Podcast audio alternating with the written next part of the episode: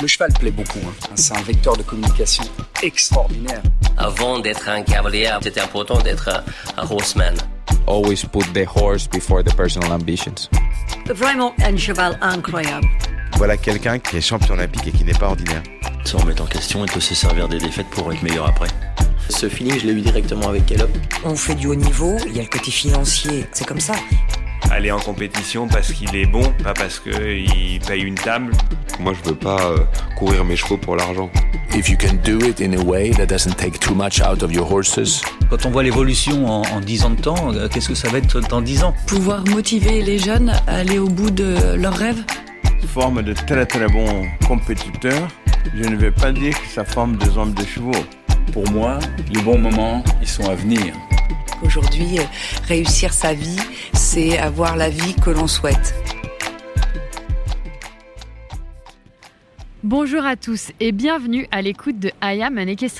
Nous sommes en direct du CHI de Genève, dont nous sommes pour la deuxième année consécutive média partenaire.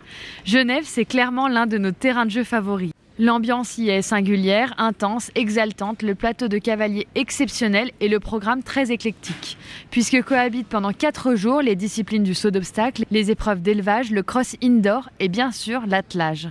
Nous enregistrerons chaque jour deux épisodes et les diffuserons dans la journée. Bien sûr, nous vous ferons vivre les coulisses et les moments forts de notre semaine au CHI depuis nos réseaux sociaux. Alors suivez-nous pour la 21e fois, le CHI de Genève accueille les meilleurs meneurs d'attelage internationaux. La piste de Genève, cette magnifique piste indoor, l'une des plus belles au monde, accueillera ce dimanche une étape de la Coupe du Monde d'attelage. C'est à cette occasion que nous avons sollicité le meneur français Anthony Hordé pour venir à notre micro nous parler de sa discipline, une discipline aussi atypique qu'extraordinaire, l'attelage.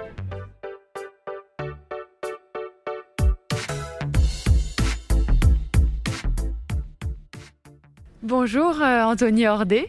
Bonjour, enchanté. Merci beaucoup de prendre euh, un petit peu de temps pour euh, répondre aux questions de ce podcast. Est-ce que Anthony, vous pourriez pour commencer nous parler de vous, de votre histoire, de votre parcours et comment vous êtes devenu l'un des meilleurs meneurs du monde? C'est une histoire de passion. au départ, l'équitation comme de nombreux cavaliers ou meneurs, euh, ça fait partie de l'enfance. Et puis euh, petit à petit, j'habite euh, très près de la, ville de Conti, où en France il y a eu deux championnats du monde déjà, un et Ampère. Et donc on a été un petit peu poussé par ça, intéressé par l'attelage, qui est une discipline peu connue. Euh, voilà, c'est ce qui a fait que de l'équitation, nous sommes partis vers cette discipline. Et puis euh, ça, c'était il y a une, vingtaine d'années quand j'ai commencé les premières compétitions. Et, puis petit à petit, c'est pas une discipline qui nous fait vivre, donc on doit s'organiser professionnellement, tout ce qui est famille, bien sûr. J'ai une femme, deux enfants. on a dû finir nos études pour ma femme, moi reprendre l'exploitation agricole.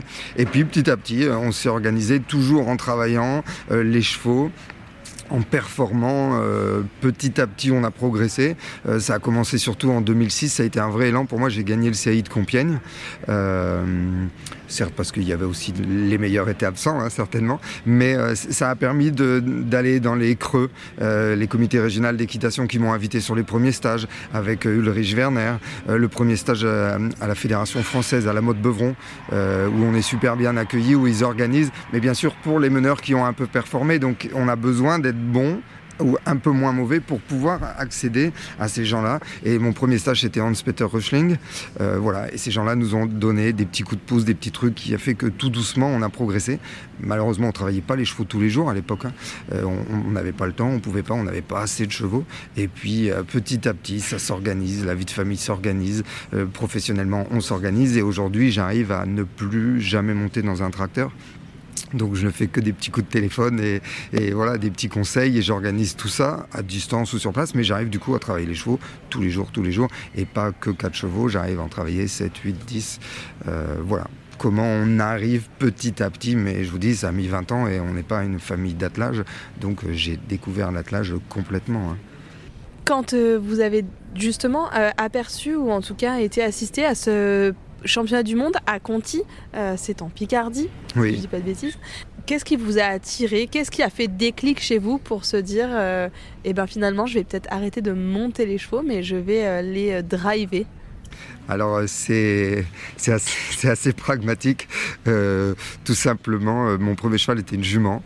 Euh, quand j'ai dû aller un peu plus à l'école, faire les études comme tout le monde, mes parents ont dit bah, écoute, la jument, elle va avoir des poulains. Et puis plutôt qu'elle ne reste à rien faire. Et puis je me suis retrouvé avec deux chevaux, puis trois chevaux, puis quatre chevaux. Et puis en voyant Conti, ça m'impressionnait, la puissance, cette sensation de puissance. C'est vraiment, euh, dans la plage à quatre chevaux, c'est vraiment ça qui, me fait vibrer. C'est cette puissance et, cette, et, de réussir à, réussir à maîtriser cette puissance euh, sans forcer, parce que je ne suis pas un gros gabarit. Et ça, c'est énorme. Alors aujourd'hui, vous avez pratiquement abandonné votre euh, métier, euh, enfin votre vie professionnelle parallèle. Euh, est-ce que vous pouvez justement nous parler de votre système en tant que meneur? Vous travaillez les chevaux tous les jours, mais alors comment est-ce que ça se passe finalement dans une écurie d'attelage? Comment est-ce qu'on travaille les chevaux? Quel est le système? Alors le, système, c'est très souvent de, quand même travailler les chevaux individuellement, surtout quand on démarre d'autres chevaux, parce que quand on commence à, progresser ou à arriver à ce niveau, il y a le team qui est prêt, pour les outdoors. Et puis euh, les chevaux qui sont en préparation.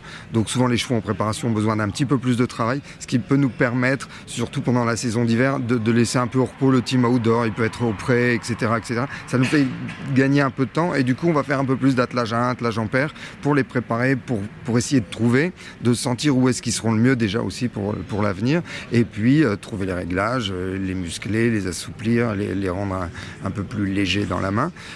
c'est concrètement comme et puis petit à petit, il faut quand même vérifier, mettre à cadre, voir si le cheval est une, bonne volée, si le cheval pourra aller devant, euh, quel, euh, euh, problème on va rencontrer en passant dans un obstacle, en effectuant une reprise de, dressage ou faisant de la mania.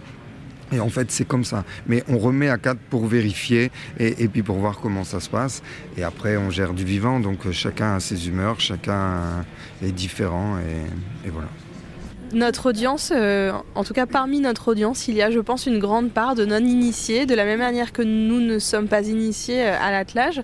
Euh, c'est d'autant plus intéressant peut-être de vous demander d'expliquer en quoi ça consiste réellement de mener des chevaux? Quels sont les grands enjeux euh, de technique euh, qui fait que ça rend justement la discipline à la fois difficile, à la fois très sportive euh, et, puis, très précise? Parce qu'il me semble que c'est, malgré ce qu'on, peut, ce qu'on pourrait penser en regardant, réellement un sport extrêmement précis. Oui, oui, c'est sûr, il y a beaucoup de précision. de, de, faire passer quatre chevaux plein galop avec une voiture qui, ne va pas toujours droit, qui est souvent en train de déraper, euh, c'est très compliqué. Effectivement, c'est très compliqué d'aller vite, les quatre chevaux, euh, de les faire aller droit. Euh, les chevaux devant sont complètement libres les, volets. Hein, les deux chevaux de devant sont complètement libres, euh, à l'inverse des deux timoniers qui ont une, barre métallique euh, protégée bien sûr, mais sur lequel ils vont s'adosser un petit peu. Euh, c'est très très très difficile de leur dire non, vous adossez pas trop à cette barre, vous avez le droit de la respecter, mais poussez-la un petit peu pour qu'on aille à droite, poussez-la un peu pour qu'on aille à gauche. les volets, de leur dire eh, là faut avancer, mais faut pas trop me tirer dans la main, faut pas tirer la voiture, on fait un peu en ligne droite, mais là tirez pas trop. Et tout ça, tout ça, tout ça, c'est beaucoup de temps avec les chevaux. D'accord? Et puis, la première chose quand on, les met à la voiture, c'est d'avoir une certaine rigueur pour que euh, les chevaux ne bougent pas trop. Les chevaux doivent vraiment nous respecter parce que assembler quatre chevaux sur une voiture, on n'est pas toujours quatre pour le faire. bien sûr en compétition, mais c'est la sécurité. Et la sécurité, c'est simplement les chevaux qui doivent respecter l'arrêt, tenir l'arrêt. Et tout ça, c'est vraiment très important en attelage. Euh, on peut voir des chevaux énervés, un cavalier monter sur un cheval qui bouge ça c'est pas grave. Mais nous on peut pas mettre un cheval ou quatre chevaux à la voiture qui bouge et après mettre nos guides et mettre nos traits et mettre nos porte-traits, vérifier nos réglages et monter sur la voiture, mettre son casque, le protéger. C'est pas possible, les chevaux ne doivent pas bouger. Et donc je pense qu'il y a beaucoup de temps passé à ça. Et en plus c'est la sécurité pour tout le monde, hein, pour les chevaux, mais aussi pour nous et pour le public. Euh, donc c'est avant tout ça, d'être conscient que il faut faire attention. On ne peut pas mettre des chevaux à une voiture et partir atteler euh, comme on mettrait une selle et puis euh, on va monter dans la carrière ou pire on tombe. Et, voilà, si on a son casque et puis qu'on est dans une bonne piste, on tombe. Voilà, nous, si l'attelage part sans nous, avec les chevaux, une voiture qui fait du bruit, qui se retourne, qui va taper dans des éléments euh, mobiles, etc., etc. Donc on, doit faire attention à ça. C'est vraiment la sécurité. Mais ce qui va attirer, c'est d'avoir ce respect des chevaux, cette relation, d'être capable de poser des chevaux devant une voiture et, et qu'ils attendent le, le, petit mot pour dire allez les gars on y va, ça c'est aussi très passionnant. Finalement, quels sont les éléments que vous allez euh, gérer une fois que vous êtes sur la voiture et que vous allez être en plein parcours euh, Si on fait la comparaison avec les grandes disciplines classiques, on va travailler euh, la rectitude, peut-être l'amplitude de la foulée, peut-être l'équilibre, peut-être un peu plus à gauche, un peu plus à droite, voilà. la distance quand on saute. Et vous, sur quoi va reposer le focus finalement? Alors le, focus, dans notre tête, on, met souvent l'image que les deux volets sont les deux épaules d'un seul cheval, d'accord? Et les deux timoniers qui sont derrière sont les hanches du cheval. Et nous, on va essayer de faire qu'un seul ensemble et que quand on est sur une courbe à gauche, on, est notre cheval incurvé. Donc on doit avoir aussi nos volets incurvés, nos timoniers qui doivent suivre euh, sur une même courbe ces chevaux-là, euh, qu'il n'y ait pas de, de, chevaux qui se décalent sur la droite ou sur la gauche, parce que comme les volets sont libres, encore une fois, elles peuvent être décalées en ligne droite, 50 cm à gauche de nos timoniers et là on passe plus en ligne droite dans une porte. Donc c'est déjà de leur dire d'essayer de les mettre droits, d'essayer de les mettre incurvés, d'essayer de respecter l'incurvation tout le temps, parce que l'incurvation est, très importante pour nous donner une souplesse dans les courbes et de passer d'une courbe à l'autre. Euh, sans qu'il y ait de heurts, sans qu'il y ait d'angle aigu, euh, comme, comme une belle... Euh, un beau parcours de saut d'obstacles ou de complet. Quand hier je, regarde Michael Young passer, c'est joli. Il y, a, pas toutes les, courbes sont belles, tous les virages sont en courbe, il n'y a pas d'angle aigu, il. Faut que ce soit souple, faut que ce soit facile pour le cheval, et du coup on ne perd pas de temps. Et en fait on cherche la souplesse dans les courbes, des chevaux légers et on va faire attention à tout ça dans la warm-up. On va leur dire attention, faites attention. Et forcément, on a un petit peu moins de temps dans la piste pour leur exiger tout ça, mais on va essayer de faire ça, d'anticiper toutes les portes difficiles, d'anticiper les obstacles pour, pour vraiment les amener sur la bonne trajectoire essayer de retrouver cette souplesse des courbes qui fait qu'on doit avoir l'impression que c'est facile. Euh, quand on regarde les meilleurs, ça donne l'impression que c'est facile. Quelle relation est-ce que vous entretenez, euh, vous, en, tant que meneur, avec les quatre chevaux euh, attelés? Euh, Quand on parle du jumping ou du dressage ou même du concours complet, on sait que, comme vous l'avez dit, le cavalier et le cheval ne doivent faire qu'un. Est-ce que vous, vous avez cette relation avec les quatre chevaux et aussi de manière individuelle entre eux? Oui, parce que bon, déjà on passe beaucoup beaucoup de temps euh, avec les chevaux. Euh, je pense pour la quasi-totalité des, meneurs, euh, nous travaillons nos chevaux, nous les transportons, même si on a toute une équipe de groom pour, pour tout ce qui est sécurité, soins, etc. au quotidien, nous travaillons nos chevaux tout le temps. On est moins souvent en concours que je pense les autres. Et donc on est beaucoup beaucoup de temps avec les chevaux. Et après, on va, forcément adapter notre comportement au stress du cheval, à l'excitation, des chevaux qui sont un petit peu plus euh, euh, mous, moins généreux, et puis, et puis leur trouver la place, savoir les nourrir, savoir. effectivement, on adapte tout ça euh, comme on fait avec nos amis. voilà, c'est on adapte forcément notre caractère, notre comportement, et puis les réglages aussi, les morts, etc. Comme on le disait, donc Genève et le CHI de Genève euh, fait une part belle à l'attelage hein, ici en proposant une étape de la Coupe du Monde. En quoi est-ce que c'est important pour vous d'être ici à Genève, de participer à cette étape Coupe du Monde? Alors euh, déjà je suis super heureux d'être euh, d'être invité, c'est une première pour moi. Euh, ça veut dire que j'accède petit à petit à, ce monde-là et à ce niveau-là, donc forcément c'est une fierté, je suis très très content. Et après sur le côté sportif, c'est une très très bonne expérience pour les chevaux, pour mon équipe, pour moi-même. Ça, donne un petit peu de d'enthousiasme aux propriétaires qui, nous suivent maintenant. C'est très récent, mais j'ai Eric et Ariane Bouman qui nous suivent, qui sont propriétaires du team d'indoor complètement, euh, qui prêtent aussi des chevaux à ma femme et à mon fils qui, débutent l'attelage et qui ont performé au championnat de France. Mon fils est champion de France, ma femme est, troisième. Et vous voyez, tout ça, euh, Genève, c'est encore un, petit cran dessus et ça fait plaisir à tout le monde. Ça motive euh, Anthony Ordet, mais ça motive la famille, ça motive les grooms, ça motive les propriétaires. Et, tout ça, ça a son importance. D'être avec les, meilleurs meneurs, euh, c'est forcément un peu stressant, mais, euh, mais ils sont très gentils et on échange beaucoup. Ils font un petit peu attention à ce que tout se passe bien, ils me conseillent, ils m'aident. C'est hyper important. Et sportivement, c'est une expérience de passer avec les chevaux dans une arène comme ça qui est un peu bruyante, on va plus vite que, dans la outdoor. C'est une discipline de la tâche, mais qui est vraiment différente de la outdoor. Euh, c'est hyper important. C'est stressant, mais c'est aussi très motivant.